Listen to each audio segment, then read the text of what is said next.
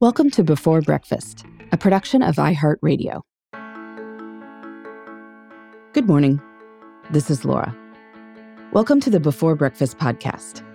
Today's tip is how to get back on track if you've had a setback in the course of pursuing a new goal. This episode is first airing in January, and lots of people, particularly those who listen to productivity podcasts, love to set New Year's resolutions. However, if you believe the headlines, many people have fallen off the wagon of their good intentions by the end of the month. In studying how people spend their time, I've seen that these setbacks usually stem from something out of the ordinary happening. These disruptions can be good or bad. You've gotten into a rhythm of going to a particular class at your gym, but then your company announces that you're getting promoted. How exciting! You get sent to Houston for a week for training. You don't go to your regular exercise class during this time, of course, but when you return home, well, you've got a lot of new stuff on your plate to deal with. And it's back to old habits. Or maybe you or someone in your family comes down with the flu. The routine gets disrupted. You feel like you're just hanging on, trying to make up the work you've missed. And so, going to the gym falls to the bottom of the to do list. Next thing you know, it's been two weeks. The first thing is to recognize that some setbacks can be avoided by setting resolutions more strategically. I would never recommend setting a goal to go to a particular exercise class at a particular gym three times a week. There's always going to be some reason that can't happen consistently. But instead, maybe you could decide that you're going to exercise for at least 20 minutes three times a week. If that means going to your favorite class that's offered Monday, Wednesday, and Friday evenings, well, awesome. But if you're in Houston for training, you can still get up 45 minutes earlier than you would have and hit the hotel treadmill and fulfill your intention. If you're caring for an ill family member, you might still be able to do some push ups and sit ups at your house.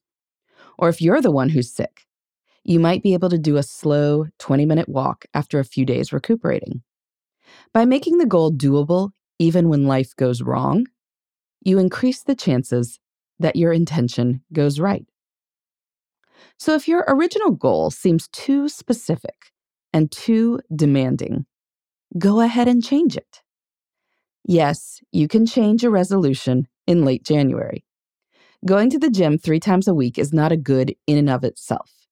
The point of the resolution is the health benefit. So feel free to switch to whatever will give you that. And then just do something small until you feel like scaling up again. Something is often better than nothing.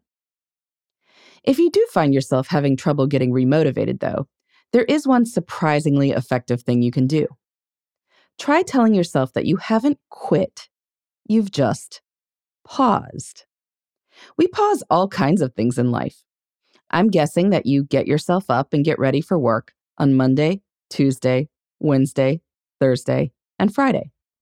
You don't do this on Saturday and Sunday, but then you get up and go again on Monday without a huge existential crisis.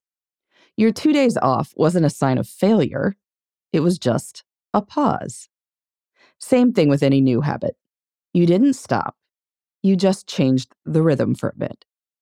Now after the change, you go right back in. And you may pause again in the future, but that doesn't mean that you've stopped for good. So if you've had a setback with your New Year's resolutions, try changing the resolution or just acknowledging your pause. You may just find yourself motivated to keep going. In the meantime, this is Laura.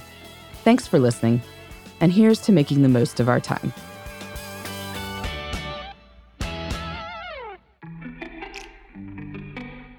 Hey, everybody. I'd love to hear from you. You can send me your tips, your questions, or anything else. Just connect with me on Twitter, Facebook, and Instagram at Before Breakfast Pod. That's B E, the number four, then breakfast, P O D.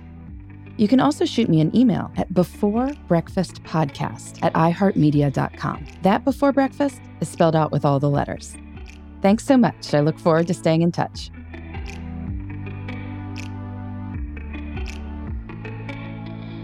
Before Breakfast is a production of iHeartRadio. For more podcasts from iHeartRadio, visit the iHeartRadio app, Apple Podcasts, or wherever you listen to your favorite shows.